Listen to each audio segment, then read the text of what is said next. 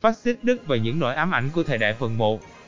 Ngay từ những ngày mình bắt đầu tập tành đọc sách, cụ thể hơn là từ độ tuổi 15, một độ tuổi vừa đủ để có thể dần dần hiểu được những chuyển động của cuộc sống xung quanh mình.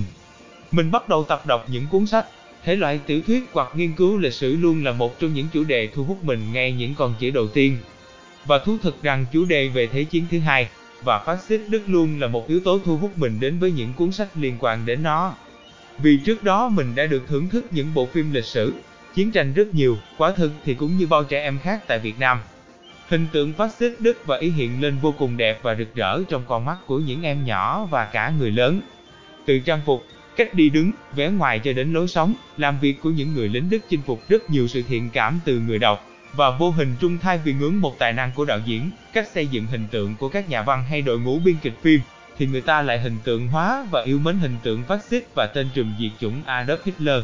Nếu tìm hiểu về nguyên nhân vì sao có quá nhiều người mê đắm những hình tượng như thế này thì bản thân Lia thì cũng không khó để có thể hiểu rõ được nguyên nhân.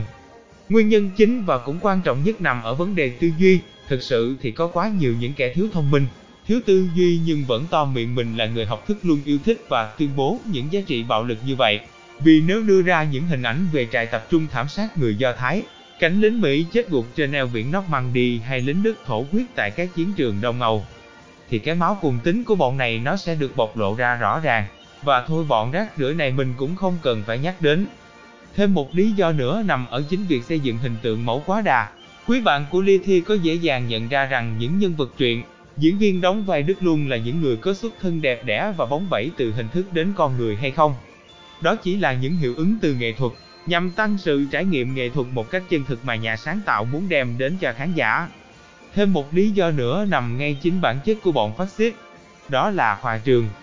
Bạn đọc của Ly sẽ thấy, chúng ta sẽ rất dễ bị xúc động bởi những tiếng reo hò của đoàn người cùng chí hướng, những đội quân duyệt binh hùng hậu đầy khí thế, những tin tức thắng trận và sự cổ vũ, vuốt về cái tính hiếu thắng của con người. Và tụi phát xít từ 70 năm trước đã làm rất tốt việc này, để có thể làm ma mị và lôi kéo đầu óc của người dân Đức tội nghiệp. Và quý bạn của Ly mình có bao giờ thắc mắc rằng cuộc sống thực sự của người Đức tại nước Đức hoặc những nơi do Đức chiếm đóng, dưới sự quản lý của phát xít Đức sẽ như thế nào hay chưa? Và liệu rằng cái bản tính không bình thường của người được gọi là quốc trưởng muôn đời Adolf Hitler có như mọi người tưởng tượng? Liệu rằng những từ ngữ vĩ đại, Hitler làm vậy là đúng hay phát xít Đức muôn năm có còn trên môi của lũ không biết con mẹ gì hay không? Bài viết hôm nay sẽ là một top những cuốn sách giới thiệu cho các bạn về cuộc sống dưới thời Đức từ những năm thập niên 20, 30, 40 của thế kỷ 20 nhé. Số 1. Lửa yêu thương lửa ngục tù Không còn gì hoàn hảo hơn là mở đầu cho mọi người bằng một tác phẩm của Erich Maria Gài Mạc, thiên thần của chiến tranh. Tác phẩm xoay canh cuộc sống của các tù nhân trong trại tập trung của phát xít Đức với nhân vật chính là tù nhân số 509. 509 là một người Đức gốc Do Thái, không ai biết ông ta tên là gì và cũng chính bản thân của ông cũng không muốn nhắc đến quá khứ đẹp đẽ của mình vốn đã bị hủy hoại bởi lũ phát xít cho nên ông lấy số tù 509 như một cái tên như một cách tự tay đóng hòm lại cuộc đời lai lắc của mình trong ngục tù. Câu chuyện là một bức tranh miêu tả chân thực cuộc sống kinh khủng và ghê tởm của các tù nhân trong chế độ phát xít, bị bắn, bị ném vào phòng hơi ngạt, bị đâm chết bởi lũ quản giáo, và đám sĩ quan phát xít là nỗi ám ảnh mà những tù nhân phải mang trong suốt quãng đời còn lại, và sẽ thật may mắn nếu như họ van xin được chết trước khi trải qua một cuộc sống địa ngục tại đây. Tuy vậy, các tù nhân vẫn dựa vào nhau để dùng chút sức tàn, mà lai lắc sống sót trong cái nơi địa ngục này và còn đấu tranh vì sự sinh tồn của bản thân và tố cáo bộ mặt thú tính, xuất vật của đám diệt chủng phát xít. Và 9509 sẽ là nút thắt của câu chuyện, là người dẫn đưa độc giả đi từ đầu câu chuyện đến tới mục đích tự do cùng với thông điệp khát vọng sống của người Do Thái. Số 2, bản Yuka cuối cùng. Lại thêm một tác phẩm đáng chú ý mình muốn giới thiệu từ thiên thần chiến tranh Eric Gài Mặt.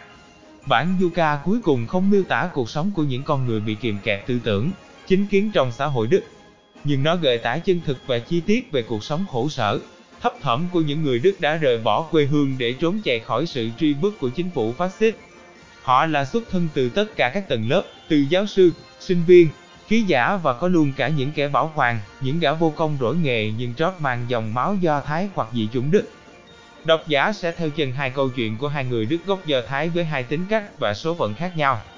Khơn là một tấm chiếu mới đan, non nớt nhưng cần cù và tràn đầy nhựa sống. Steiner từng trải, vất đời nhưng đầy tình yêu gia đình, Tác phẩm là một sự trải đời khi chính tác giả cũng đã từng lâm vào tình cảnh khổ sở như trên, do đó từng câu chữ, từng suy tư của câu chuyện như chứa đựng đầy đủ những tâm tư, tình cảm của nhà văn trong cả một khoảng thời gian đầy gian khổ. Số 3, anh em nhà Himmler Đây sẽ là một gợi ý vô cùng thú vị cho những quý bạn thích chiêm nghiệm những góc nhìn chân thực thay vì đắm chìm vào những giá trị nhân văn của tiểu thuyết. Anh em nhà Himmler là cuốn sách của tác giả Katrin Himmler, và các bạn đang thắc mắc liệu người phụ nữ tài năng mang họ Himmler này có liên hệ gì với gã được ví như quốc trưởng tương lai, Heinrich Himmler, thì mọi người đoán đúng rồi đó. Nữ tác giả là cháu gái của ân Himmler, người là em trai của Heinrich Himmler.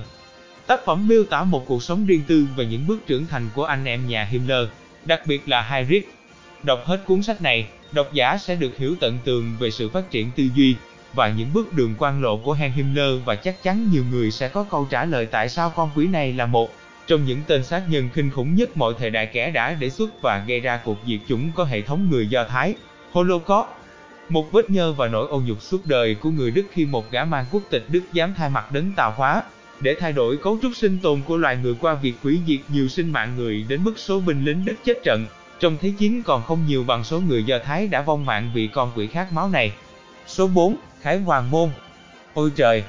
Phải nói thiệt thì Lithia là một fan cứng của Eric gài mạc vì góc nhìn và ngòi bút của tác giả về thời cuộc hầu như đã chinh phục hoàn toàn trái tim của Lithia. Vẫn là một cuốn sách kể về thân phận của những người tị nạn lưu vong. Nhưng khác với cuốn sách trước, câu chuyện lần này xoay quanh về bác sĩ David, một người tri thức chống lại chế độ phát xít và phải bỏ trốn, sống vất vưởng qua nhiều nước ở châu Âu. Trong hoàn cảnh trốn chui trốn lũi vô gia cư, vô quốc tịch, anh phải chấp nhận làm một công việc với mức lương rẻ mạt. Anh đã gặp một gã Gestapo, người đã từng hạ sát những người bạn của anh. Hoàn cảnh trớ trêu khi anh không còn muốn giết hắn vì mục đích cá nhân và lại tiếp tục bơ vơ nơi đất khách, chỉ chực chờ cho chế độ phát xít sập đổ. Đến cuối cùng, anh đem lòng yêu Chen, một cô gái chạy trốn những dối lừa, thủ đoạn của tình yêu và cuộc đời. Qua đó, hai người đến với nhau trong một hoàn cảnh trớ trêu không ai mong muốn. Nhưng sự xuất hiện của tình yêu lứa đôi lại chính là một trong những điểm nhấn đẹp nhất và thu hút độc giả nhất trong các tác phẩm của Eric. Số 5. Săn lùng Hitler Một sự rùng mình và kinh ngạc khi mẫu xét nghiệm DNA tự sát Hitler đã bị thiêu hủy lại thuộc về một người phụ nữ 40 tuổi. Quái lạ! Vậy thì gã người Áo đã ở đâu trong từng ấy năm hậu chiến và câu chuyện làm thế nào hắn có thể trót lọt rời khỏi Berlin và sống sót an toàn khi Berlin tràn ngập quân Nga và các vùng khác bị quân đồng minh chiếm đóng? Đó thực sự là một câu hỏi bất ngờ và không có hồi kết của rất nhiều người hào hứng về những huyền thoại quốc xã. Tác giả Coxie đã thu thập những chứng cứ để chứng minh rằng những giả thuyết về cái chết của gã người gốc Áo là hoàn toàn được ngụy tạo và ngoài Argentina. Hắn còn có thể trú ẩn ở đâu nữa? Nếu như thực sự hào hứng với một nội dung hoàn toàn mới lạ này, để lần theo dấu vết trốn chạy của nhà độc tài nổi bật nhất thế kỷ 20, đây sẽ là một cuốn sách rất đáng chờ đợi cho những độc giả yêu thích những bài phân tích một cách phiêu lưu như cuốn sách này. Số 6. Sống sót ở Berlin Một tác phẩm thành công của tác giả Eric Larsen ghi chép lại tỉ mỉ những sự kiện và cuộc sống của một người Mỹ ở Đức qua thân phận của đại sứ William Edward Dock, một giáo sư sử học Mỹ được cử làm đại sứ ở nước Đức phát xít. Tác giả Eric đã lột tả chân thực những sự kiện lịch sử có thật của nước Đức và cuộc sống ngột ngạt của người dân Đức dưới thời phát xít.